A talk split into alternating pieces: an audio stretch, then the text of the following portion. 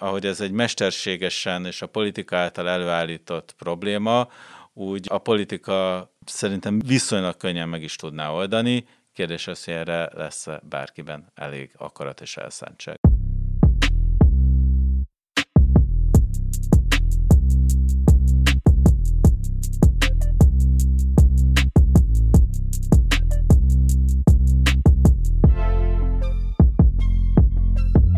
Elmúlt pár hétben az egész világ egy olyan humanitárius katasztrófát nézhetett végig kibontakozni a lengyel és fehér orosz határon, amit egy egyben egy elnöki palotában találtak ki. A fehér orosz kormány segítségével és bátorításával fehér orosz repülőgépekkel és buszokkal több ezer, főleg közel-keleti menekültet vittek a fehér orosz lengyel határra, ahol aztán ők egy erdőszélén étlen szomjan és hidegben várták, hogy át tudjanak menni az Európai Unióba, amiből aztán végül néha erőszakba átcsapó konfliktusok történtek. Ilyen típusú menekült válság még talán nem volt, mert ez azért politikai szempontból teljesen más, mint amit 2015-ben láttunk mondjuk a magyar határon kibontakozni, de, de hogy egy kicsit jobban meg tudjuk érteni, hogy mi történt, azt gondoltuk, hogy beszélgetünk erről azzal a két szerzőnkkel, akik talán a legtöbbet foglalkoztak ezzel a témával, úgyhogy uh, itt a stúdióban köszöntöm Gazda Albertet és Magyari Pétert. Sziasztok! Szerbusz! Sziasztok! Albert, téged kérdeznélek először, hogy egy kicsit el tudod mondani dióhéjban, hogy végül is mi, mi történt ott a lengyel-fehér orosz határon, és most új, hogy néz ki, hogy hol tart ez a történet? Ugye, úgy Isten igazából november 8-a hétfő óta figyeljük az eseményeket, akkor vettek ö, olyan léptékű fordulatot, ami hát világszerte felkeltette a, a, gyakorlatilag az összes ö, újság, ö, vagy televízió, vagy bármi média ö, figyelmét, de egy lényegesen hosszabb folyamatról van szó. Ugye a fehér orosz útvonal az már évek óta létezett, de viszonylag kevesen jártak arra, érthető módon, hiszen a Fehér Oroszország, hát hogy is mondjam, nem azon az útvonalon fekszik, ami, szóval nem, nem, egyenes, nem egyenes útvonalon fekszik mondjuk a közel-kelet és Nyugat-Európa között. A alapos kitérőt kell tenni, hogy arra felé menve eljusson az ember mondjuk Nyugat-Európába vagy az Európai Unióba. Ezzel együtt ugye évek de legalábbis hosszú hónapok óta hallunk olyan emberekről, akik, akik arra felé próbáltak meg bejutni, illetve az előbb elfelejtettem mondani, Fehér Oroszországba ugye alapvetően nem olyan könnyű beutazni bárhonnan, tehát például Magyarországról sem, ugye egy vízumköteles országról van szó, a, ami ugyan néhány éve rövid időtartamra, amelynek a fővárosa néhány éve rövid időtartalma tartamra meglátogatható, mondjuk általunk is. De egyébként ezeket a könnyítéseket a koronavírus járvány idejére, idején például megszüntették. Tehát én tavasszal érdeklődtem az Ezer út utazási irodánál, aki specialistája a posztszovjet térségbe irányuló utaknak, és ők azt mondták, hogy gyakorlatilag nem lehet most bemenni. Na most ehhez képest ugye különösen az utóbbi néhány hónapban több ezer, elsősorban iraki kurdisztáni menekült vagy migráns, itt vagy a terminológiával bajban leszünk egyébként, és nem ideológiai okokból leszünk bajban. Tehát több ezren jutottak el Fehér Oroszországba. Konkrét iparág szerveződött arra, hogy őket Fehér Oroszországba juttassák, tehát utazási iparág, és részben a fehér orosz Belavia gépeivel, de nem csak a fehér orosz Belavia gépeivel, leginkább Erbilből, Damaszkuszból és Dubajból eh, repültek ezek az emberek, nem olcsón, megkapták a vízumot, mindenfajta probléma nélkül eh, kaptak repülőjegyet, eh, és repülhettek, és ezek az utazási irodák természetesen azt ígérték nekik, hogy probléma nélkül be tudnak majd jutni az Európai Unióba. Az utolsó állításuk természetesen nem volt igaz, probléma nélkül be tudtak jutni Fehér Oroszországba, de tovább már annak ellenére sem, hogy a fehér orosz hatóságok többé-kevésbé bizonyított módon Minskből nem, nem hogy buszokon, hanem állítólag katonai teherautókon is segítettek nekik eljutni a határig. Ugye amennyire én most így hirtelen emlékszem, de Péterben lehet, hogy kijavít, ugye már nyáron elkezdtek drótakadályokat, illetve kerítéseket építeni a litvánok, a lettek és a, és a lengyelek is, hiszen a, a számok azok alaposan elkezdtek növekedni ebben az időszakban.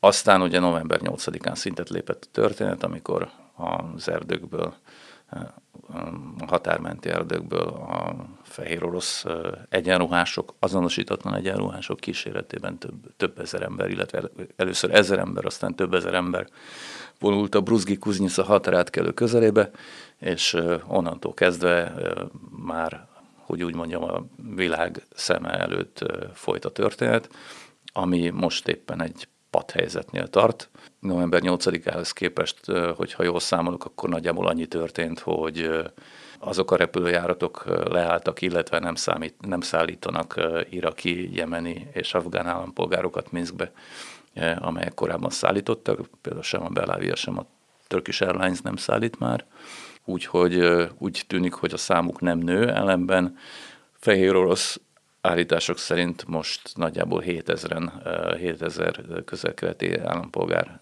tovább utazni óhajtó két közelkeleti állampolgár van Fehér Oroszországban, ebből kettő egy Grodno városa melletti logisztikai központban, akikkel ugye kezdeni kell valamit.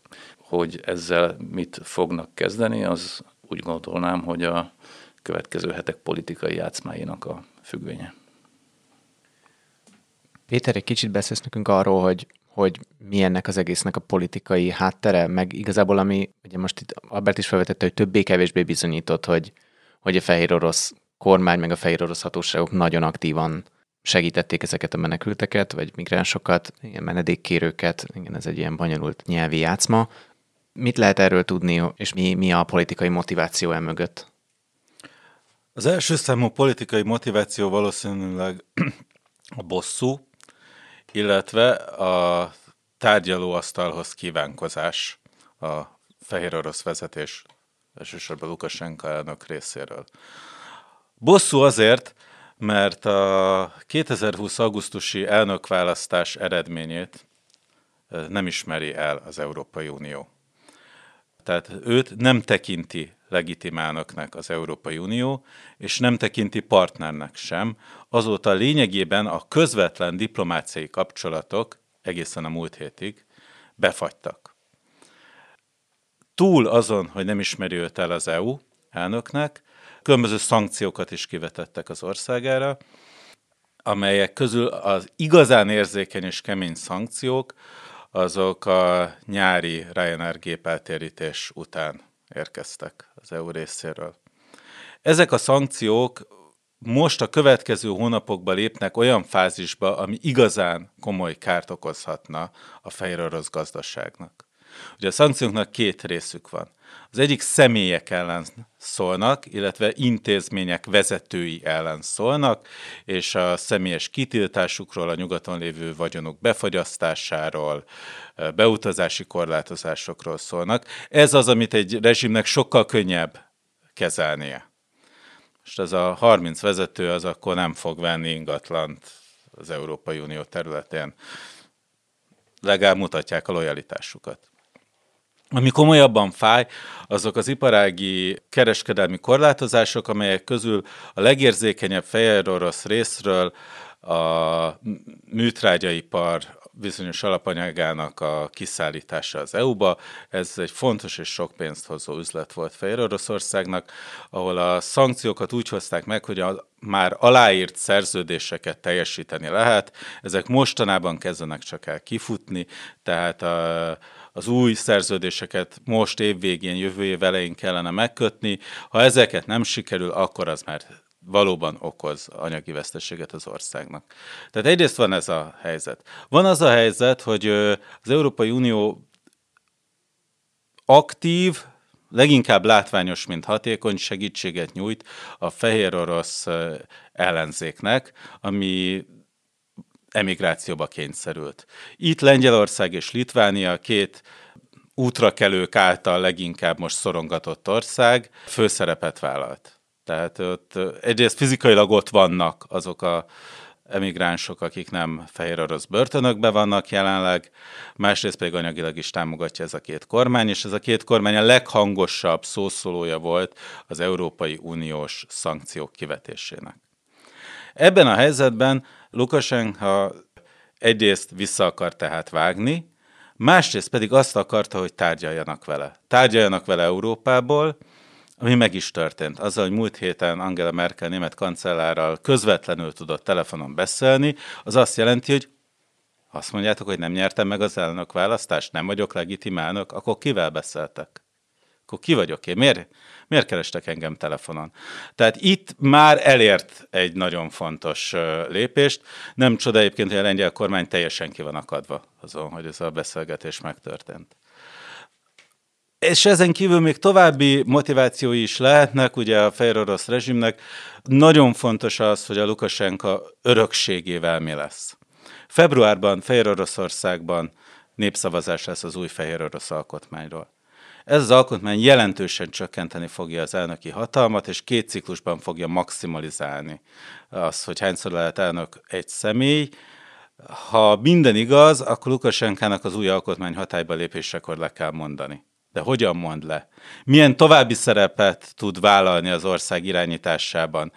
Ez is egy kulcskérdés. Ezeket a részleteket még egyeztetni kell Oroszországgal is, és minél inkább tudja mutatni a Lukasenko, hogy ő a nyugat, az Európai Unió ellensége, őt onnan ütik, annál inkább feltételezheti azt, hogy jobb pozíciókat tud elérni magának Moszkva felől. Tehát ez is egy fontos része lehet az ő mozgásának. Én annyit tennék hozzá, hogy szerintem egy kicsit abban is érdemes gondolkodni, amikor Lukasenkoról beszélünk, hogy az ő helyzete 2020-as választások után nagyon-nagyon-nagyon megváltozott. Tehát a 2020-as választások előtt Lukasenkónak volt egy ilyen libikóka politikája, nagyon komoly barátkozós gesztusokat tett a nyugat felé, és egyébként fordítva is. Tehát tudom én, újra tárgyalt az Egyesült Államokkal, és Mike Pompeo, akkori külügyminiszter például Minskben járt.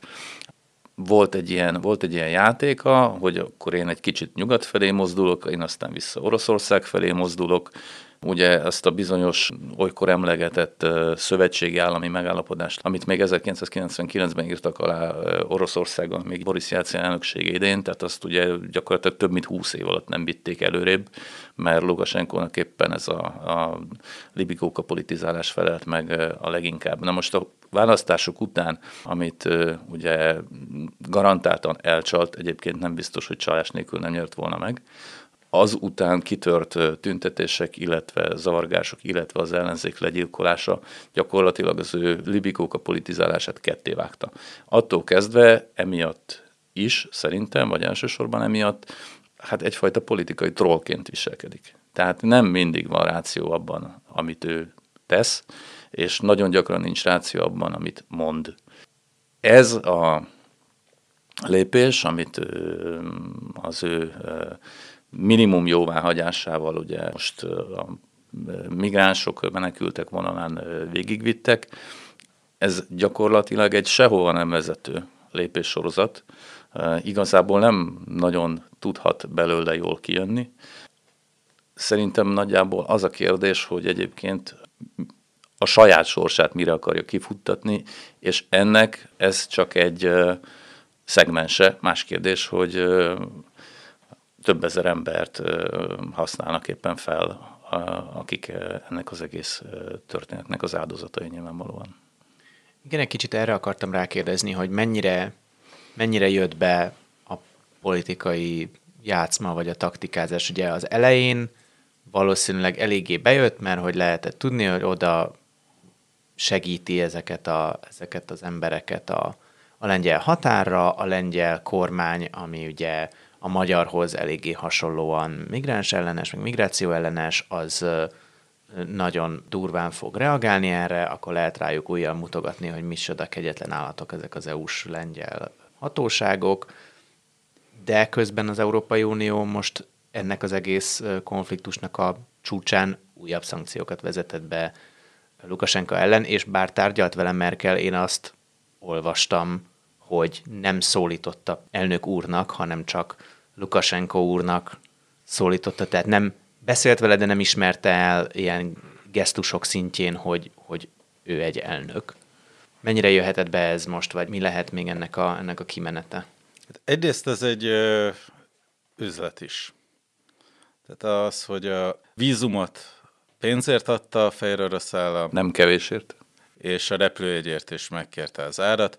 Hogyha egy olyan átlagot számolunk, hogy kb. 1 millió forintnyi összeget szedhettek le eddig mindenkiről, aki útra kelt, és ez egy elég óvatos, konzervatív becslés, és már 15 ezer ember ezen átment, 15 milliárd forintnyi bevétel, ami egy állam méretéhez képest nem iszonyú nagy, de egy fekete kasszához képest pedig elég nagy. És ez valószínűleg nem fog jelentkezni a költségvetés bevételi oldalán semmilyen kimutatásban. Tehát ez egy az egyben egy olyan fekete kassa, amit valószínűleg a Fehér Orosz titkos szolgálat fedett műveletekre el fog tudni költeni a következő időszakban. Hát illetve talán a Beláviát is megmentették vele egy időre. Igen. Igen, tehát a fehér orosz állam azután, hogy egy államilag koordinált gépeltérítést végrehajtott, most államilag koordinált embercsempészetet hajt végre végsősoron. Igen, igen. Lehet-e ennek politikai haszna? Nem tudjuk, hogy amikor például a kancellárasszony nem nevezte elnök úrnak, de beszélgetett vele, akkor mit ígért meg a feszültség enyhítéséért cserébe. Valamit valószínűleg ígérhetett, mert másnap a leglátványosabban kinéző tábort az beszállították valamilyen szükségszállásra. Tehát valamit tettek, nyilván ingyen nem tesz semmit. Senki, de pláne nem egy olyan diktátor, aki valamit el akar érni. A harmadik pedig ő gondolhatta azt, hogy ez működhet, mert volt már, hogy működött. 15-16-ban például a finn-orosz határon volt egy ennél sokkal kisebb létszámot megmozgató, de egy nagyon hasonló akció, és a norvég-orosz határon is volt egy ilyen. Talán néhányan emlékeznek, amikor tök egyforma kerékpárokkal érkeztek irakiak egyszer csak Murmansk, meg a Finn tóvidék térségére. Oroszország felől. Ráadásul ez az orosz oldalon egy militarizált zóna, tehát oda még oroszországi orosz sem mehet csak úgy beellenőrzés nélkül, nem, hogy valaki iraki Kurdisztánból kerékpárral. Tehát az is egy ilyen akció volt, aminek a végén ott egyébként csak néhány száz, maximum ezer fő toltak át néhány nap alatt a határon, de annak az lett a vége, hogy például a finnekkel az oroszok költöttek egy olyan alkut, ami az akkori orosz igényeknek megfelelő volt. Tehát láthatott már olyat, hogy hogy ez a fajta politika nyugati partnerekkel szemben működhet? Hát most ugye fehér orosz oldal azt mondja a múlt csütörtök óta, hogyha jól számolok, hogy amikor másodszor beszélt Angela Merkel Alexander Lukashenko, akkor megállapodtak arról, hogy a németek 2000 embert átvesznek. Ezt ugye ők azóta is ismételgetik, hol Lukashenko, hol a sajtótitkára Natalia Eismont, ugye azt mondják, hogy 2000-en vannak Grodnóban, ebben a Grodnói logisztikai központban, amiről az elmúlt napokban valószínűleg sokan láttak sokféle képet. Ugye egy hatalmas teremben, polcokon alszanak, pihennek emberek. Ott vannak 2000-en a Bruzgi Kuznica határatkelőről, határátkelő mellől oda beszállított emberek, és Eszmond szerint még 5000-en vannak most az országban, akiket fehér orosz fél úgymond vállalja, hogy visszavisz, visszaküld, visszaröptet a, oda, ahonnan elindultak. Erre mondja azt Németország, hogy semmifajta megállapodás nem volt, és Lukasenkoik sem azt mondják egyébként, hogy konkrétan és szó szerint megállapodtak, hanem azt mondják, hogy abban állapodtak meg, hogy Angela Merkel ugye azt mondta, hogy ez Európai Uniós kompetencia, és akkor majd ők megbeszélik az Európai Unióban. Ezt ismételgetik Fehér Orosz oldalon, ugye Alexander Lukashenko ma a Grodnoi kormányzóval találkozva is elmondta ugyanezt, hogy azt ígérték neki, hogy megbeszélik, és azt ígérték neki, hogy felveszik velük a kapcsolatot, és kijelölik a kapcsolattartó személyeket, de azóta senki nem jelentkezett, sőt, ha ők telefonálnak, akkor se veszik fel nekik senki a telefont, ez ugye az ő stílusában nagyjából így működik a nagy politika is egyébként, mint hogyha egy, nem tudom, egy esti kocsmai sörözést akarnánk megbeszélni, de mindegy, tehát a lényeg az, hogy alapvetően különbözik az egész beszélgetésnek, a, vagy a beszélgetés vélhető tartalmának az olvasata. Ahogy Péter mondta, könnyen lehet, hogy Merkel valóban megígért neki valamit, nem biztos, hogy pont így, és pont 2000 és azt, hogy már holnap után, az biztos nem. De jelenleg ugye azt látjuk, hogy ebben a pillanatban gyakorlatilag ráég a probléma Lukasenkóra, tehát konkrétan ezek az emberek nála vannak, és ő nem tud velük mit kezdeni. Ugye, ha emlékeim nem csalnak, akkor eddig összesen egy repülőgépről volt szó, amelyik visszament talán Damaszkuszba, 431 emberrel, de azok között, akik már ott vannak, ugye töredék szeretne csak visszamenni, és mind a mai napig, és még szerintem nagyon sokáig abban bíznak, hogy valahogy csak sikerül bejutni az Európai Unióba, hiszen nekik azt ígérték, hogy ez nagyon egyszerű lesz. Ugye most a hétvégén a Litván televízió hozott egy videós beszélgetést a, egy, a Fehér Orosz határon egy iraki kurdisztáni férfival, aki ugye azt mondja, persze ők se biztos, hogy mindig minden ponton igazat mondanak, de ugye ő is elmondja ezt, hogy 4000 dollárba került az út, és hogy nekik teljesen egyértelműen azt ígérték, hogy az Európai Unióban minden további nélkül át tudnak majd jutni. Ja, és ő is azt mondja, hogy egyébként katonai teherautóval vitték őket ki a határa. Vagy igaz, vagy nem, egyébként miért ne lehetne igaz is akár. Szóval az biztos, hogy ezek az emberek, ha nem mehetnek előre, és ha nem akarnak visszamenni, akkor most ott lesznek egy darabig. Állítólag egy nap 20 ezer eurójába kerül a fehér orosz államnak a Grodnóban, mármint hogy ebben a logisztikai központban. Ez persze megint egy olyan beslés, hogy vagy igaz, vagy nem, de most nagyon sok olyan dolgot mondok, hogy vagy igaz, vagy nem, de máshogyan nem, nem könnyű mondjuk az ilyen részleteknek a mélyére látni. Minden esetre a probléma annál nagyobb lesz, ahogy telik az idő, tehát napról napra napról napra nagyobb, és hogy mi a feloldása egyébként, azt egyáltalán nem látjuk.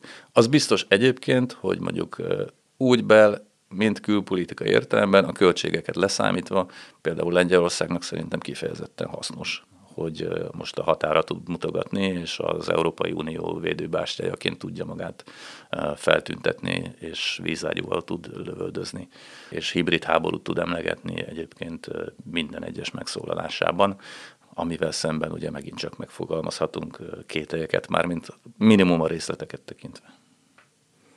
Mármint a lengyelek? A lengyelek részéről persze ez a klasszikus formula, hogy mivel terjeljük el a figyelmet, hát, és miről terjeljük el a figyelmet, ez, ez a lengyelek szempontjából hát jókor jött probléma, hogyha hmm. így nézzük.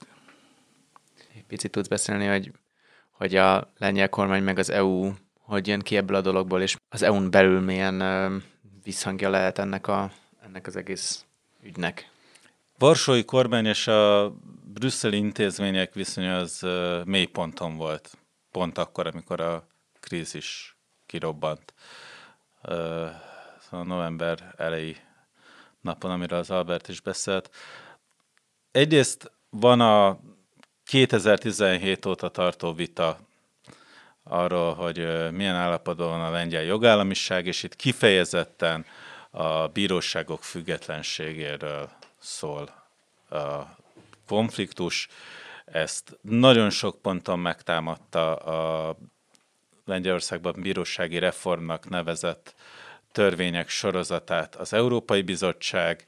Ebből egy csomó már az EU bírósága elé került, és ebből van egy olyan, amit a még nem egy végleges határozat, de egy közbülső határozat a bíróság részéről, amit a lengyel kormány nem hajtott végre, és ezért napi 1 millió eurós pénzbüntetést vetettek ki pont most ősszel, néhány héttel a krízis robbanása előtt a lengyel kormányra Ilyen még nem volt az EU történetében, hogy ennyi pénzre büntettek volna meg egy tagállamot, főleg nem olyan esetben, amikor uh, bírósági végzés nem végrehajtásáról van szó. És ráadásul nem látszott a kiút egyáltalán. Most látszik egyébként, mert a lengyel kormány azt mondta, hogy akkor ők az alkotmánybírósághoz fordulnak, ami kimondta azt, hogy bizonyos témákban a lengyel kormányt nem kötik az EU bíróságának a döntései, mert a lengyel alkotmány magasabb rendű jogforrás ebben az országban.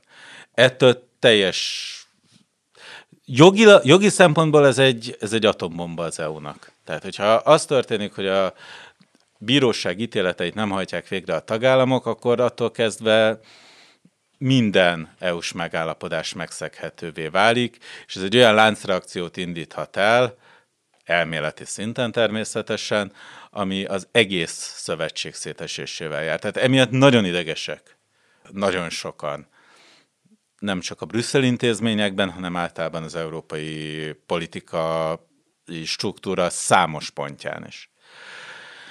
Közben ezzel párhuzamosan Lengyelország ugyanúgy járt, mint Magyarország. Az, a Európai Bizottság nem engedte át a újjáépítési alapból, ebből a hatalmas nagy pénzjuttatási kosárból a pénzek utalását.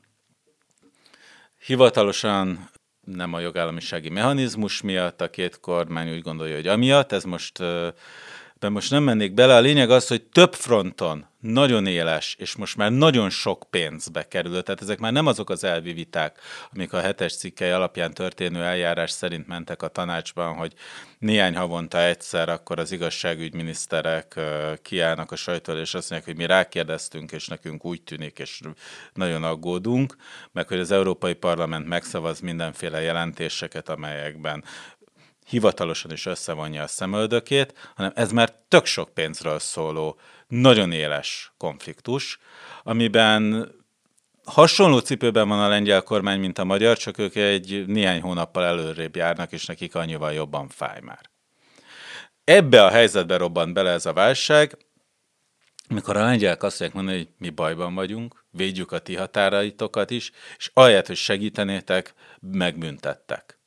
És ez legalább retorikai szinten egy elég jól használható helyzet.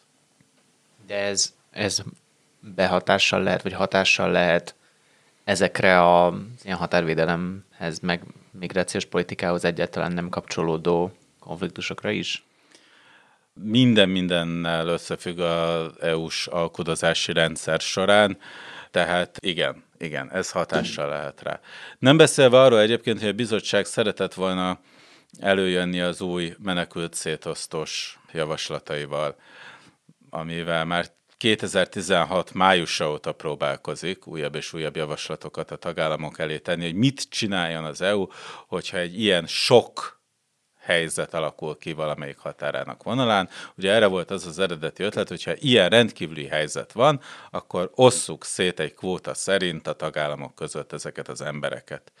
Ezt ugye többek között a magyar és a lengyel kormány is megvétózták annak idején, aztán kijöttek egy újabb ötlettel tavaly összel, azt a V4-ek közösen söpörték le az asztalról, és most jött volna a bizottság a legújabb ötletével vagy ajánlatával, Hát lehet, hogy most pont ez megint egy alkalmatlan időpont lesz. Még egy dolog jutott eszembe, az az, hogy a, a lengyel kormány, meg a lengyel hatóságok mennyire, hogy hogyan kezelték ezt az egészet. Ugye ott is volt, hogy gyakorlatilag kitiltották a, a, a határ mentéről minden civil szervezetet, sajtót, mindenkit. Ugye most törvénymódosítást kezdeményeztek, hogy, hogy mert ott ugye nem lehet azt hogy meghosszabbítani a, a, ezt a fajta ilyen rendkívüli állapotot, ezért most egy törvényt módosítanak, hogy valamilyen zónákat létrehozzanak. Ez, ez, hogy mondjam, ez így jogilag mennyire tűnik így okénak, meg, meg jogállamiság szempontból, meg ennek milyen, milyen ennek lehetnek-e még következményei? Hát biztos lehetnek következményei, és egészen biztos, hogy a lengyel ellenzék ennek nem örül. Nagyon kemények a lengyel intézkedések, Nyilván mindig a legnehezebb az, amikor uh, arra hivatkozik valaki, hogy uh, nemzetbiztonsági veszély van. Hát érted. ezt vitatott hazáruló vagy? vagy szóval ez, tehát, tehát, tehát ez, ilyenkor nagyon magasra rakják a tétet, és most pontosan ez történik Lengyelországban, és ezzel párhuzamosan a folyamatos háborús helyzettel való riogatás, az nagyon is hatott Lengyelországban. Ott pont ma reggel jelent meg egy közvéleménykutatás, amiben a lengyel népesség 55%-a mondta azt, hogy el tudja képzelni, hogy fegyveres konfliktus lesz ebből. Tehát egy háború lesz konkrétan. Ugye erre készítenek fel a lengyel politikusok már hetek óta. Ahogy Albert is az előbb említette, elmondják néhány percenként, hogy ez már is hibrid háború, ami csak egy lépéssel jár az igazi háború mögött. Vagy talán nem is jár mögötte, mert mostában így vívják a háborúkat. Ilyen értelemben a hisztériakeltés és a háborús pszichózis az elég jól működik, és azért veszélyes ez a helyzet, mert mind a két országnak van egy kollektív védelmi megállapodása. Ha Lengyelországot megtámadja, akkor ő kérheti a NATO 5-ös cikkei alapján, hogy az összes NATO tag rohanjon a segítségére. Ugye a négyes cikkeit azt már be is mondták. Igen, igen, ami ennek úgymond az előszobája, ami egy politikai típusú egyeztetés hasonló helyzetben, ami azt jelenti, hogy a akár az Egyesült Államok hadseregének be kell avatkoznia. A másik oldalon pedig Fehér Oroszországnak olyan védelmi megállapodás van, hogyha őt megtámadják, akkor Oroszország megvédi, sőt, abban az esetben Oroszország azt hiszem, hogy automatikusan lehetőséget kap, hogy a hadseregét mozgassa Fehér Orosz területen a Minszki parlament felhatalmazása nélkül.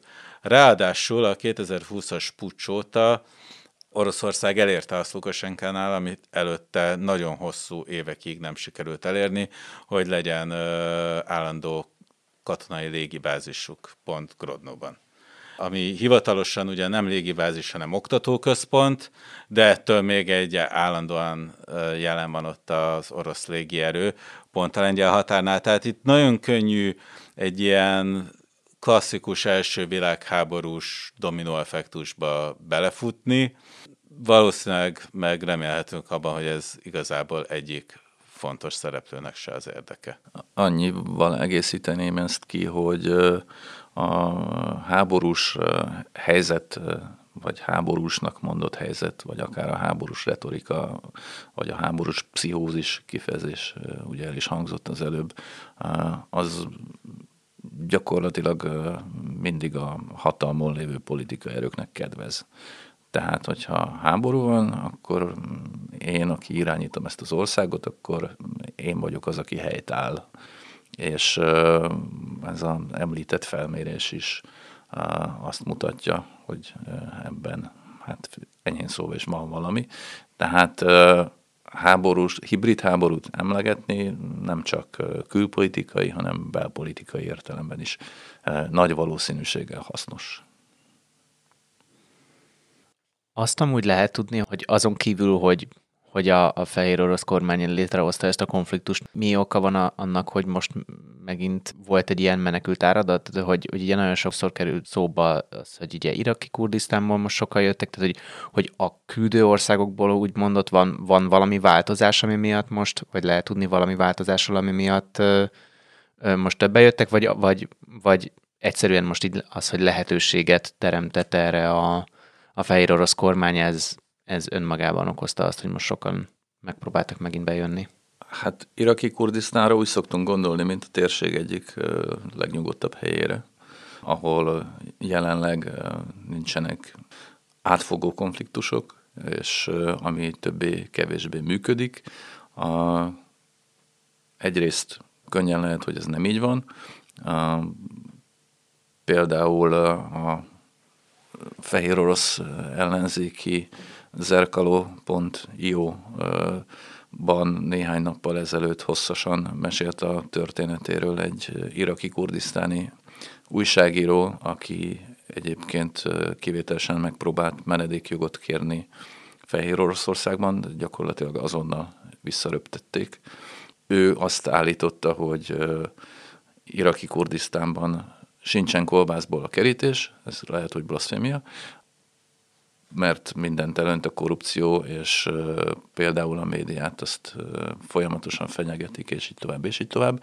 De egyrészt benne van a dologban az, az is, hogy azért itt megint csak egy ilyen generált mozgásról beszélünk, másrészt pedig nyilvánvalóan azért mégiscsak egy olyan térség ez, ahonnan hát érdemes lehet elmenni, mondjuk Nyugat-Európába, hogyha van olyan példa, vagy ismernek ezek az emberek olyan embereket, akiknek mondjuk Nyugat-Európába sikerült eljutniuk, és sikerült ott megkapaszkodniuk, akkor azért az ilyen térségekből továbbra is adódik, hogy megpróbálkozzon valaki a életfeltételeinek a gyökeres módosításával.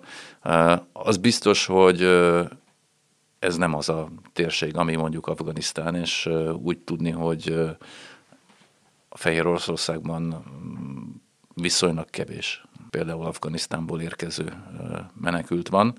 Ez is csak azt mutatja, hogy honnan sikerült megszervezni ezeket az utaztatásokat, és honnan lehetetlen. Ne felejtjük azt, hogy azért az Európai Unió azt nagyon jól elérte, hogy a hozzá beköltözni szándékozókat megállítsa, vagy legalábbis radikálisan csökkentse a létszámokat.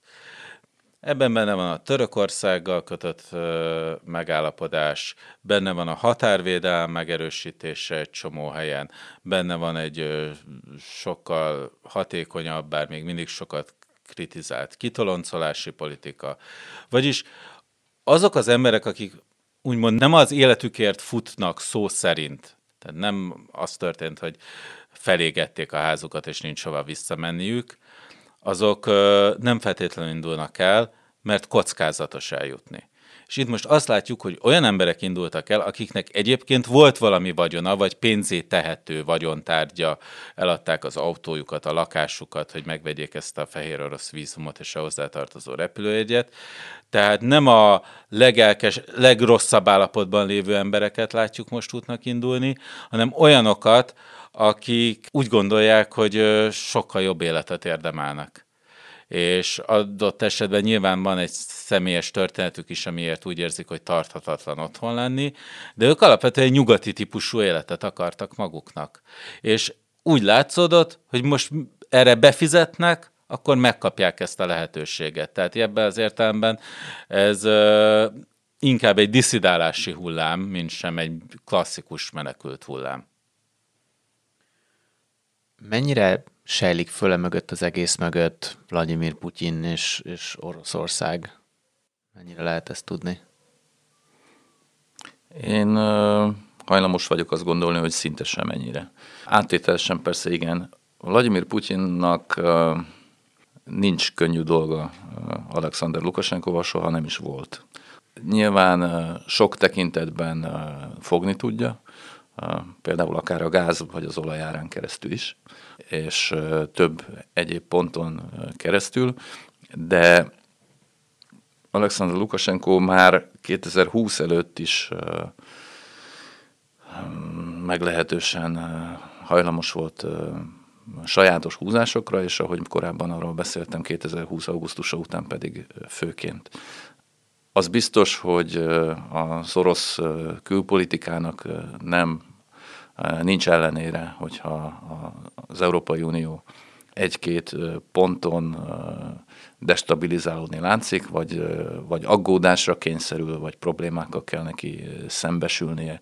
Azt, hogy ő szervezte volna, mint ahogy arról ugye a krízis szintet lépésének elején több alkalommal nyilatkoztak elsősorban a lengyelek, de nyugati szemleírók is írtak hasonlókat azt én gyakorlatilag kizártnak tartom, vagy szinte kizártnak tartom. Más kérdés, hogy ugye több szempontból lehet hasznos, például föl lehet tűnni a mediátor szerepében, ugye Angela Merkel is azután konzultált telefonon Lukasenkoval kétszer is, hogy Vladimir Putyinnal előzőleg háromszor beszélgetett telefonon, és az orosz elnök ugye erre biztatta lehet egyébként gyengíteni mondjuk magát Lukasenkót is, mert hol arra van szüksége az orosz politikának, hogy hol gyengüljön, hol arra, hogy nem. Egy szemléletes példa konkrétan az elmúlt napokból, ugye a külügyminiszteri tanácskozáson múlt pénteken Vladimir Putyin mintegy mellesleg megemlítette, hogy Lukasenkónak ideje lenne tárgyalnia az ellenzékkel. Ugyan nem mondta, hogy kit ért ellenzék alatt, minden esetre a fehér orosz vezető, illetve vezetés meglehetősen idegesen reagált. Először a már említett Natalia Eisz mondta, a Lukasenko sajtótitkára mondta, hogy persze, persze tárgyalunk az ellenzékkel, azzal az ellenzékkel, amely egyébként nem hagyta el az országot, mert az az ellenzék, amely elhagyta az országot, az hazaáruló. Majd vasárnap Lukasenko mondott olyat, vagy a hétvégén, nem biztos, hogy vasárnap, hogy majd akkor fogok tárgyalni Svetlanával, hogyha Vladimir Putyin is leül Navalnyjal. Szóval ez egy ilyen hát nem éppen kutya-macska barátság, mert a kutya nagy, a macska meg kicsi, vagy fordítva, de minden esetre a Oroszországnak, ja, és ne felejtsük el azt, hogy a, a krízis előtt, vagy a krízis szintet lépés előtt egyezkedtek arról Lukasenkoval, hogy akkor talán mégiscsak a, a szövetségi állama kapcsolatos megállapodások további pontjait kellene kidolgozni és életbe léptetni, tehát egy ilyen mozgás is van. De szerintem az a legfontosabb, amit egyébként Péter a beszélgetés egy korábbi szakaszában mondott, hogy ugye a fehér orosz alkotmánymódosítás és Lukashenko esetleges lelépése, ami vélhetően nem lelépés lenne, hanem egy felhők közé emelkedés a, a összfehér orosz nemzetgyűlés be életet lehelés útján, tehát lenne egy ilyen hazabölcse pozíció Fehér Oroszországban, és azzá emelkedne Lukasenko, és ehhez kellene valami fajta soft átmenet, tehát az biztos, hogy Oroszországban most magát ezt a migrációs válságot csak egy apró pontnak tekintik ahhoz képest, hogy egyébként a, egy ilyen soft landinget vagy egy soft átmenetet végre tudjanak hajtani Fehér Oroszországban, aminek köszönhetően Fehér Oroszország nem sodolódik át a nyugati oldalra, de egyébként nem kell érte maximális felelősséget vállalni sem, ugye Oroszországnak mindenképpen egy önálló Fehér Oroszország az érdeke, már pusztán csak azért is, hogy ne legyen 1200 kilométerre hosszabb a közvetlen határa a NATO-val. Abszolút, és két apróság megjegyzése. Feltették újságírók a kérdést a francia EU-ügyi miniszternek, meg az amerikai külügyminiszternek is, hogy szerintük ebben a válságban mi volt az orosz kormányzat, vagy akár személyesen az orosz elnök felelőssége. Mind a ketten azt, mondják, azt mondták, hogy nincs bizonyíték közvetlen összefüggésre, majd mind a ketten megjegyezték, hogy egyébként a, ha valakinek, akkor a Putyinnak van ereje és módja hatni Lukasenkora, tehát hogyha nagyon akarja, akkor leállíthatná és ilyen értelemben meg van felelőssége. Tehát ez a hivatalos mondjuk az, hogy a NATO két erős országának vezetőjének az álláspontja. Másik ilyen apróság, hogy tehát olyan szinten biztos, hogy van egy ilyen jóindulatú szemhunyás orosz részről, amiről az Albert is beszélt, hogy például vannak olyan beszámolók, hogy most amióta Irakban az EU követelésére bezárták a fehér orosz konzulátust Erbilben és Bagdadban is, azóta ugyanazok a utazási ügynökök már orosz vízumot árulnak, és Oroszország, Fehér Oroszország, Németország útvonalat ígérnek a pénzbefizetőknek, és vannak olyan hírügynökség értesülések, ami szerint ezen az útvonalon már is néhány tucat vagy száz ember bejutott Fehér Oroszországba. Nyilván, ha ez tényleg igaz, és ez tényleg működik, akkor ezt nem lehetne úgy csinálni, hogyha ez kifejezetten az orosz elhárítás ellenére lenne, de ugyanakkor valóban a legtöbb jel arra utal, hogy ez alapvetően egy Minszki ötlet és egy Minszki szervezés volt. Most ugye hétfő van, amikor itt beszélgetünk a stúdióban. Rövid távon mire lehet számítani, hogy mi fog történni, meg mi történik most a, a, a fehér orosz-lengyel határon, és mennyire, mennyire elképzelhető, hogy ez az egész hónapokon belül meg is, megismétlődik, hogyha ugye már mondtad, hogy már kvázi újraindultak ezek a csatornák, vagy úgy tűnik. Abszolút kiszámíthatatlannak látom most Lukasenkót, erről ugye többször is beszéltem az elmúlt időben. Az biztos, hogy a helyzet kulcsa annyiban nála van, hogy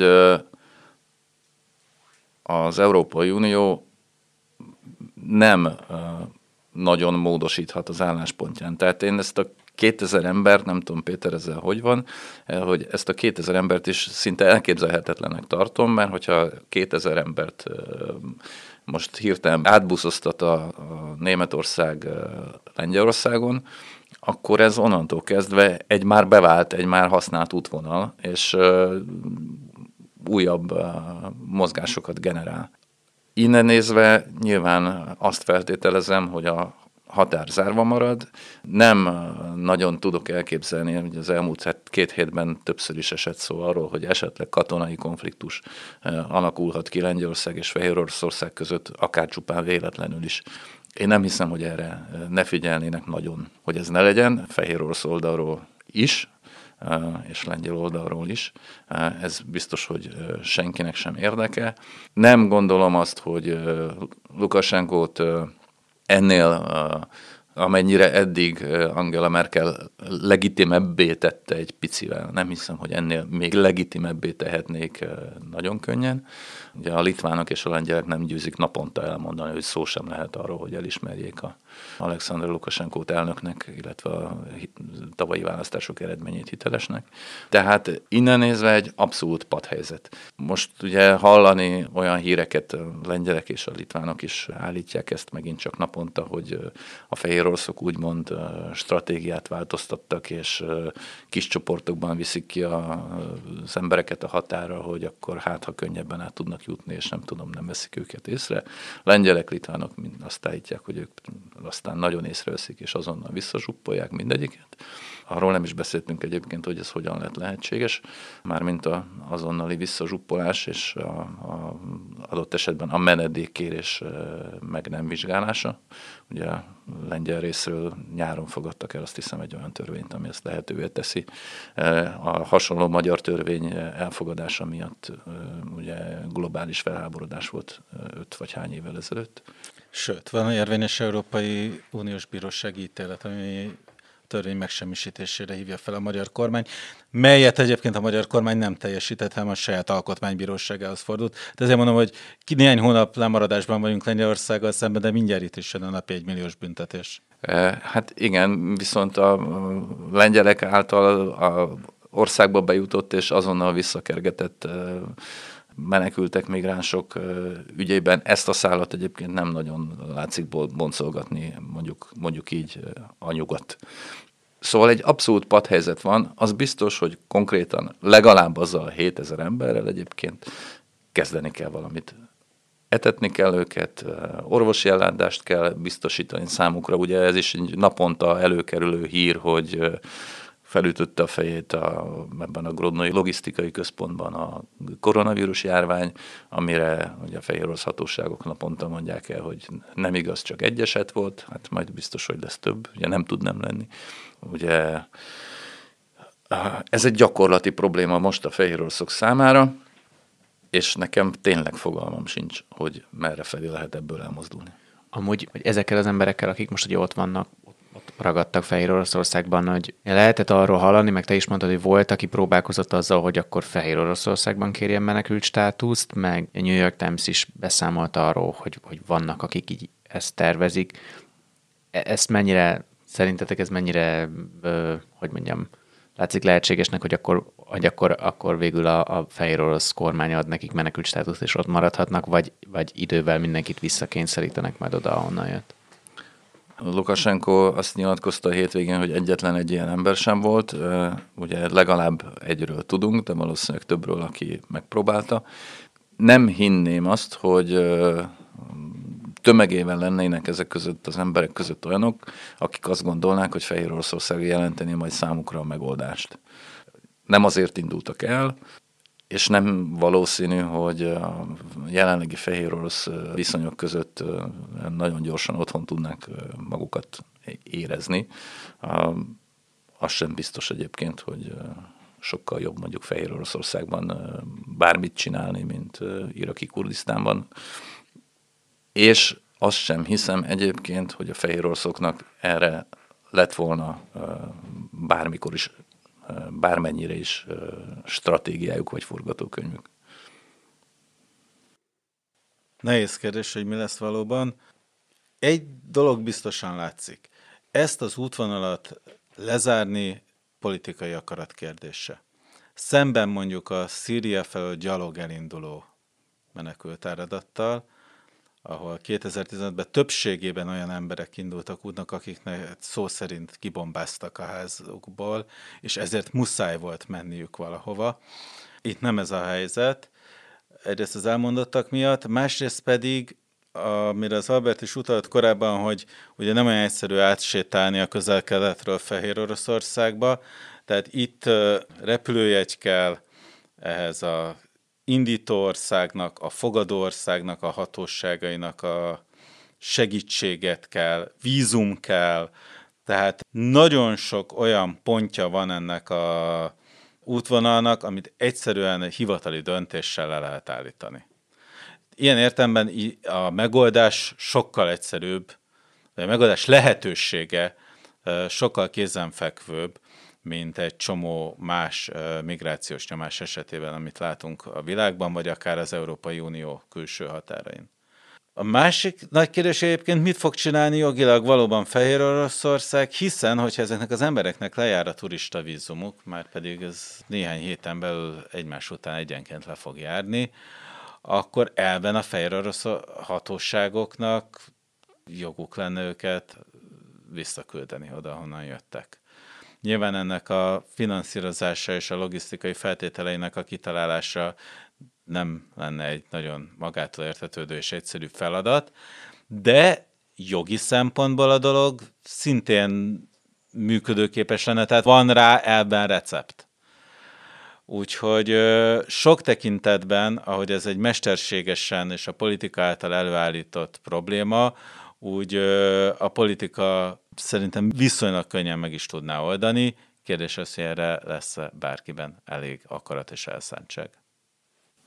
Ja, hát nagyon szépen köszönöm Magyari Péternek és Gazda Albertnek, hogy itt voltatok, és beszélgethettünk erről a nagyon furcsa és nagyon, nagyon különös esetről. Nektek hallgatók pedig köszönjük, hogy meghallgatatok minket, és erről a témáról is még biztos, hogy lesz számos anyagunk a 444-en, úgyhogy olvassátok a cikkeinket, hallgassátok a podcastjainkat, nézzétek a videóinkat, és lépjetek be a körbe. Sziasztok!